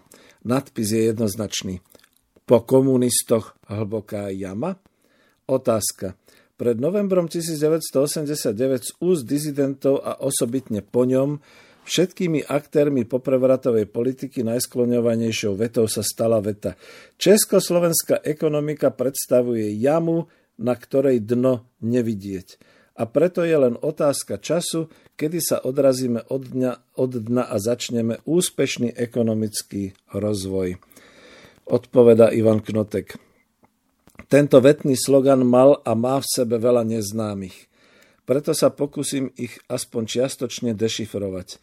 Socializmus v Československej socialistickej republiky, republike za obdobie svojej existencie skutočne vytvoril dielo, ktoré v obrátenom slova zmysle predstavu nie, predstavuje nie jamu, ale pyramídu materiálnych hodnot, ktoré napriek veľkokrádežiam národného majetku ani po 11 rokoch vlády, tu sa píše rok 2001, vlády neokapitalistov nepodarilo sa úplne rozkrádnuť a zrujnovať. Otázka, môžete to konkretizovať? Odpoveď. Prirodzene. Zoberme si napríklad stav zadlženosti československej ekonomiky. Ekonomický vývoj každého štátu sa posudzoval a posudzuje popri raste hrubého domáceho produktu i jeho vonkajšou zadlženosťou. Popri problémoch československej ekonomiky z hľadiska vývoja v rokoch 85 až 88 s horčujúcimi sa parametrami v oblasti exportu ostáva nesporným faktom, že Československo patrilo podľa oficiálnych prameňov hospodárskej komisie Organizácie spojených národov pre Európu medzi málo zadlžené štáty, ak hrubá zadlženosť predstavovala zadlženosť na obyvateľa priemerne 300 amerických dolárov. A len pre objektivitu možno uviesť, že v roku 1998, to znamená už za kapitalizmu, malo len Slovensko zadlženosť 12,9 miliardy amerických dolárov. Tu e, budem komentovať aj ja. Ja si dovolím komentovať z hľadiska zahraničného obchodu, že tá zadlženosť československej ekonomiky do roku 1989 vyplývala zase z tej štruktúry vývozu a dovozu. Veď my sme vo veľkom množstve dovážali ropu, dovážali plyn, dovážali suroviny napríklad do východoslovenských železiarní, čiže železo a tak ďalej. Mnohé ďalšie suroviny, ktoré sa dovážali. Naopak zase vyvážali sme investičné celky, povedzme aj do týchto rozvojových krajín ako Sýria, Arabské republiky, Ka- eh, Egypt a severoafrické štáty, Kuba, ďalšie krajiny, Korea, pardon, kde eh, teda keď sa spočítavala táto E, tieto aktíva a tieto pasíva, tak by sa dalo povedať, že sme boli v aktívach, čiže e, celkovo by sme neboli ani zadlžení. Ovšem tá zadlženosť sa nerátala nejakou zadlženosťou u Svetovej banky alebo u Medzinárodného menového fondu, tak ako Slovensko potom bolo zadlžené už v období kapitalizmu, alebo ako je zadlžené. Táto zadlženosť bola skôr definovaná ako obchodná zadlženosť, to znamená, že v rámci existujúceho roku, v rámci existujúcich hospodárskych vzťahov, ktoré sa potom buď vyrovnávali, keď to bolo v rámci Rady vzájomnej hospodárskej pomoci clearingovým systémom, čiže vzájomným započítavaním, respektíve vyrovnávaním, ale nebola to zadlženosť, ktorá by bola eh, definovaná cez nejaké finančné banky alebo podobne. Tu sa zastavím a budem pokračovať e, týmto odsekom. E, pán Ivan Knotek. Zvýrazňujem to preto, že každý súdny človek, ktorý chce objektívne posudzovať ekonomický vývoj v tom čase, o ktorom hovorím, čiže 1988-89, nemôže vyvodiť záver, že naša vonkajšia zadlženosť mohla byť príčinou krachu v úvodzovkách Československého národného hospodárstva. Áno, mohla by byť, pokiaľ by sme ponechali neriadený vývoj. A to sme v žiadnom prípade nepripustili. Ba naopak, my sme robili všetko, aby sme dosiahli zásadný zvrat, lebo sme potrebovali devizové zdroje na modernizáciu priemyslu a infraštruktúru. Kopáči jamy so svojimi v úvodzovkách koristnickými bagrami nastúpili po prevrate v roku 1989. A teraz je otázka skutočne a on odpoveda, áno, svedčia o tom tieto fakty. Odhliadnúc od skúmania príčin analyzovania situácie v ekonomike v súlade s oficiálnymi údajmi je nutné skonštatovať, že sa výrazne zmenil stav zadlženia samostatnej slovenskej ekonomiky. Ak v roku 1994 dosiahla zadlženosť v Slovenskej republike 4,1 miliardy amerických dolárov, v roku 1998 to už bolo 12,9 miliardy dolárov a to pri ekonomike o dve tretiny menšej, ako bola ekonomika spoločného československého štátu. To znamená, že zadlženosť pripadajúca na každého občana Slovenska sa zvýšila za 10 rokov existencie takmer 8-násobne. No a tu zastaví. Lebo hľadám taký odsek, kde sa píše, že či to bolo dedictvo. Áno, tu je to. Otázka. Nebolo to dedictvo predchádzajúcich rokov, to zadlžovanie sa v Slovenskej republike? Odpoveď. Príčiny nie je možné vidieť len v úvodzovkách v zdedenej ekonomike po komunistoch. V rozdelení československej ekonomiky a vzniku samostatnej Slovenskej republiky. Aj keď nie je možné urobiť pevnú dieliacu čiaru medzi vývojom ekonomiky do konca roka 1989 a potom, ako i nebrať príčiny rozdelenia jednotnej československej ekonomiky. Ale predovšetkým v diletantskom rozbití socialistických ekonomických štruktúr a v neschopnosti ich nahradenia novými efektívnejšími vzťahmi a štruktúrami. K tomu nesporne prispelo i chovanie sa západných podnikateľov, ktorí namiesto ekonomickej stimulácie rozvoja výrobných štruktúr u nás e, si z bývalého československého trhu urobili odbytište pre svoje vlastné výrobky. A na čo vlastne čakali naše ekonomické elity? Veď ekonomický trh vždy a za každých podmienok bude vyplňať medzery pre svoje pôsobenie. Bolo by naivné si myslieť, že národniarskými zástavami a pseudovlastenectvom sa dá zastaviť prirodzená expanzia kapitálu. Tým viac, keď značná časť politikov a manažerov, ktorá mohla správanie trhu usmerniť, včas prijatými a premyslenými legislatívnymi a ekonomickými opatreniami, Ehm, čakala na svoj mešec s 30 striebornými vo forme provízií, dividend alebo čistého výnosu z transakcie predaja štátneho majetku. Hĺbka devastácie národného hospodárstva ku koncu roku 1999 najlepšie je dokumentovaná výrokom guvernéra Národnej banky Slovenska Marianom Juskom, ktorý na konferencii v Bratislave usporiadanej za účasti predstaviteľov nemeckých firiem uviedol – Citácia. Súčasný reálny vlastný kapitál slovenských bank má po odrátaní bankových strát približne nulovú hodnotu. Bodka. Tento výrok jedného z najvyšších predstaviteľov bankového sektoru Slovenska nepotrebuje žiadny komentár a je len dokladom, ako hlboko revolučné vlády v úvodzovkách za vyše 10 rokov finančne a ekonomicky zbedačili republiku a prevažnú časť jej obyvateľov. No a už keď takto ukončím otázkou, kto je za to zodpovedný. Ivan Knotek sa na mňa prekvapene s veľkým údivom pozrie a odpoveda. Snáci i vy nemyslíte, že komunisti. Zodpovednosť za súčasný stav však nemôže niesť len početná skupina tzv. šikovných podnikateľov, ktorá využila svoju životnú príležitosť, i keď porušila etiku a morálku, ale predovšetkým politici, ktorí svojimi nekvalifikovanými rozhodnutiami vytvorili spoločenské prostredie pre nekontrolovateľné a beztrestné rozkrádanie štátneho majetku a ekonomiky a tým i kvalitatívnych zmien v rozvoji celej spoločnosti.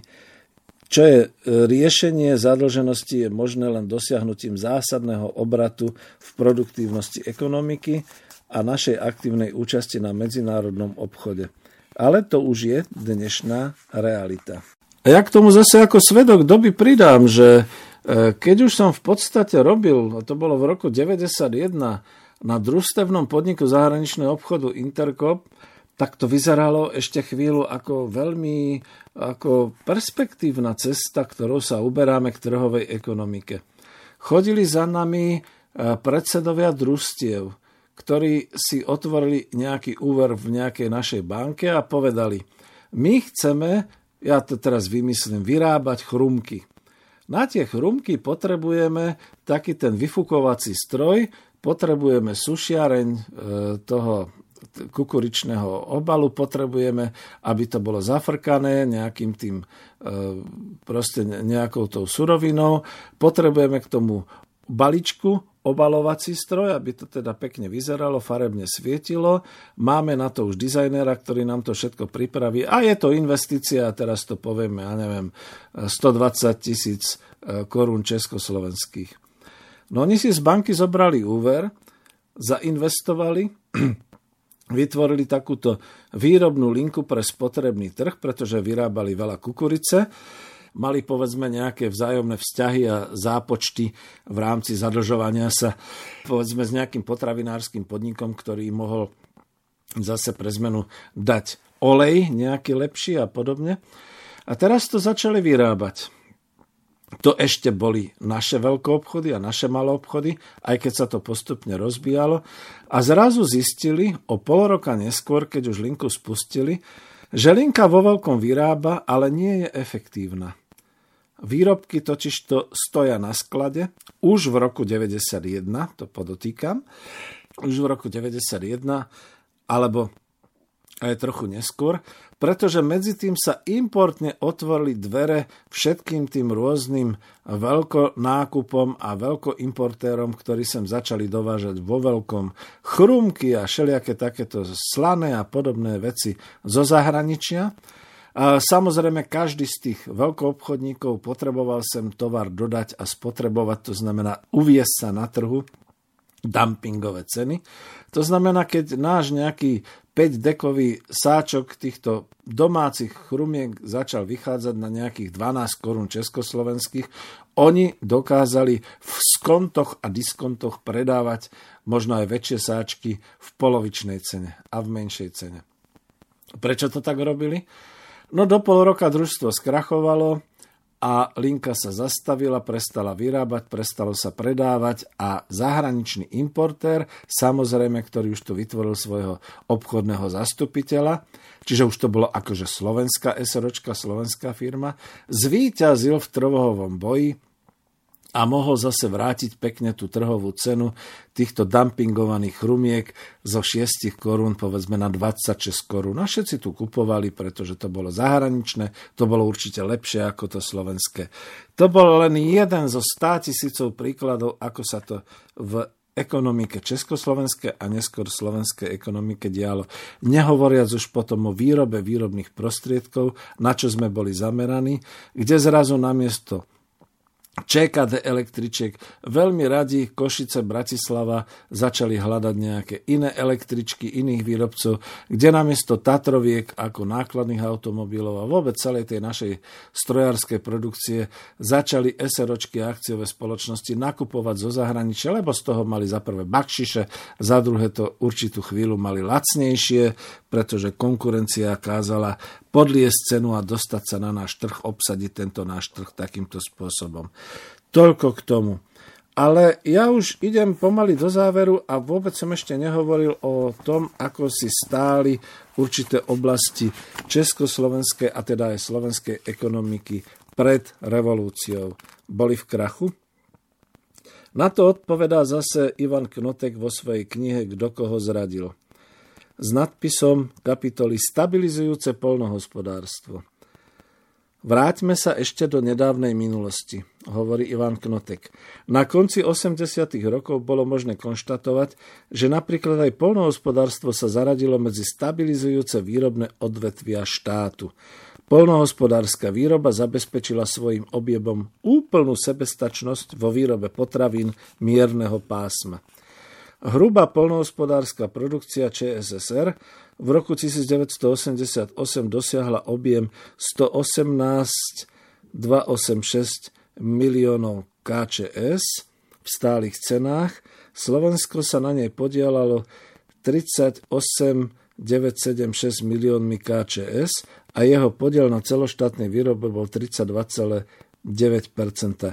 Poslucháči, milí, prepačte mi, ja tieto čísla neviem ani len spočítať, pretože keď sa tu píše milióny KČS a je to 118, 286 miliónov, to sú bilióny už. To už, to už sú nepredstaviteľné čísla v stálych cenách. Produkcia. Najvýznamnejšie úspechy dosiahol v rámci Slovenska západoslovenský kraj s objemom 20 150 miliónov KČS s podielom na celoštátnej produkcii 17,5% a Slovenska 51,6%. A v Českej republike Juhomoravský kraj s výrobou 18 biliónov 919 miliónov KČS s podielom 16% na celoštátnej úrovni a 23,8% na výrobe Českej socialistickej republiky. Dosiahnutý objem hrubej polnohospodárskej produkcie v roku 88 bol v porovnaní s predvojnovým obdobím rokov 36 celoštátne i viac ako dvojnásobný. Nie, nebudem pokračovať tými štatistikami, už aj mňa to samotného deprimuje, že to neviem vysloviť potom. Významné úspechy sa dosiahli v obilninárstve.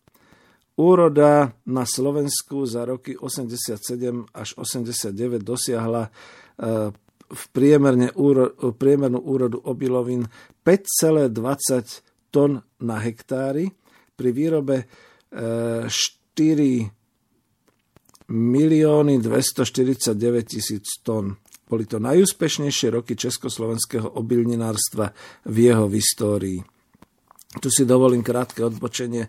Nechcem to porovnávať so súčasnosťou, lebo nie som si istý, či by to nebolo deprimujúce, keď chodím, tak ako som chodil okolo obilných lánov po južnom Slovensku, po západnom Slovensku a dnes chodím okolo logistických centier, okolo vybetonovaných úsekov, okolo e, golfových ihrisk a okolo všeličoho ďalšieho, keď my vlastne sme už svoju polnohospodárskú pôdu zdevastovali a rozpredali. Významné úspechy sa dosiahli v živočišnej výrobe – Joj, to bude boleť. Výrobkami mesa, mlieka, hydiny a vajec bola plne zabezpečená domáca spotreba. To všetko sa pozitívne odrazilo i na krytí rastúcej spotreby potravín na obyvateľa Československa, Československej socialistickej republiky. Pre informáciu uvádzam údaje z roku 1989, vykazované štatistickým úradom v spotrebe na obyvateľa Slovenska. Meso a výrobky z mesa spotreba na obyvateľa 91,0 kg. Maslo 5,5 kg. Mlieko a mliečne výroby 145,8 litrov. Vajcia 354 kusov na obyvateľa Zemiaky 77,6 kg. Ovocie rôzne 60 kg. Zelenina rôzna 106,4 kg. Dosiahnutými parametrami sme okrem spotreby ovocia a zeleniny sa vyrovnali krajinám západnej Európy. Zabezpečiť takúto úroveň umožňovala vo väzbe na rastlinu výrobu rozvinutá živočišná výroba. A ja tu doplňam, aj rozvinuté potravinárstvo, pretože potravinárstvo bolo napríklad v Slovenskej socialistickej republike diverzifikované od krajskej na okresnú až na skoro by som povedal obecnú úroveň. To znamená, že potravinárske podniky, mliekárne, mesiárne, mesokombináty, spracovanie mesa, spracovanie zeleniny, ovocia, to všetko v podstate bolo do vzdialenosti 50 km maximálne. To znamená, to bola vlastná spotreba a ešte nezabúdajme, to boli dotované ceny maloobchodné. To znamená, že záporná daň v potravinárstve znamenalo, že ak výroba mlieka bola 4 koruny 50, mlieko sa skutočne predávalo v maloobchode za 2 koruny. Potiažmo už keď to teda bolo to krabicové mlieko za 3 alebo za 5 korún podľa toho, či to bolo a, a, a ktoré tie boli tukové parametre. No mám pomalý záver a už som nestihol to, čiže budeme pokračovať na budúce. Ak skúmame zdroje týchto úspechov, tak jednoznačne je možné konštatovať, že sa na nich rozhodujúcou mierou podielali členovia jednotných rolnických družstiev, pracovníci štátnych majetkov, podnikov polnohospodárskych služieb, polnohospodárske školstvo spolu s odvetviami priemyslu, ktoré zabezpečovali pre prvovýrobu potrebu materiálno-technickú základňu. Osobitne priemysel chémie, ťažkého a ľahkého strojárenstva, stavebníctvo, spotrebný priemysel a iné odvetvia podporili svojou produkciou rastúce potreby rozvoj, rozvíjajúceho sa polnohospodárstva. Polnohospodárska veľkovýroba ako jedno z významných odvetví národného hospodárstva bola úzko spojená a prepojená na všetky odvetvia, osobitne na potravinársky, strojárenský a chemický priemysel. Táto súčinnosť prebiehala na úrovni trhu. Budeme prekvapení, komentujem ja. Polnohospodárske výrobky cenou, ktorú určoval štát, nedokázali vždy zabezpečiť plnú úhradu nákladov na ich výrobu. Štát, ktorý reguloval cenovú politiku, riešil toto formou tzv. zápornej dane a dotácií. No vidíte, o tom som hovoril. Výška zápornej dane v oblasti potravinárskych výrobkov dosiahla v roku 1989 v Československej socialistickej republike 19,2 miliardy korún československých. Tu musím naozaj odbočiť a už akože ísť do toho záveru. Tak si predstavte, že by dneska náš štát, Slovenská republika, aj keď toto bolo za celú ČSSR, vydala ako dotáciu na potraviny obyvateľom 19,2 miliardy KČS. Nepredstaviteľné, nemožné. Skoro by som povedal komunistické.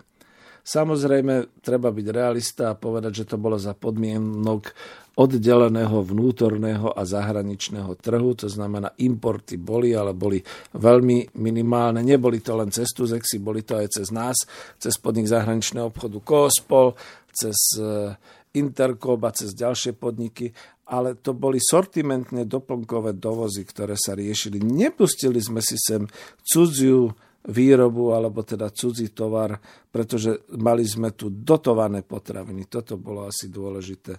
Na tuto niekde, milí poslucháči, končím, pretože dalo by sa ešte veľmi veľa hovoriť o stave a situácii, Napríklad ešte tu píše posledná veta, v roku 1984 ústredný výbor KSČ a federálna vláda schválili dlhodobý program rozvoja polnohospodárstva a odvetví zabezpečujúcich výživu ľudu. Program bol rámcovaný až do roku 1995 a predstavoval modernú strategickú líniu, ktorej realizácia by znamenala ešte výraznejšie zmeny ako v produktívnosti výroby, tak aj teda v sortimente a v obohatení sortimentu domácimi potravinami. Prvé kroky realizácie tohto programu potvrdzovali jeho prínos a ja už len dopoviem na úplný záver. Tento prínos už bol ala JZD Agrokombinát Slušovice a v roku 90 sme to ešte nepociťovali, maximálne teda tým, že skákali ceny, maloobchodné ceny potravín do výšky. A potom v ďalších rokoch sme to nepocitovali, pretože boli masívne dovozy všetkých potravín. Pocitujeme to v roku 2019, keď nás otravujú cudzie potraviny nebezpečnými salmonelami a všeličím ďalším a my už nemáme vlastnú polnohospodárskú výrobu. Ďakujem pekne, milí poslucháči. Snáď sa stretneme ďalej, keď sa vám táto relácia páči. Prosím, klikajte, prosím, dajte nám to vedieť. Do počutia.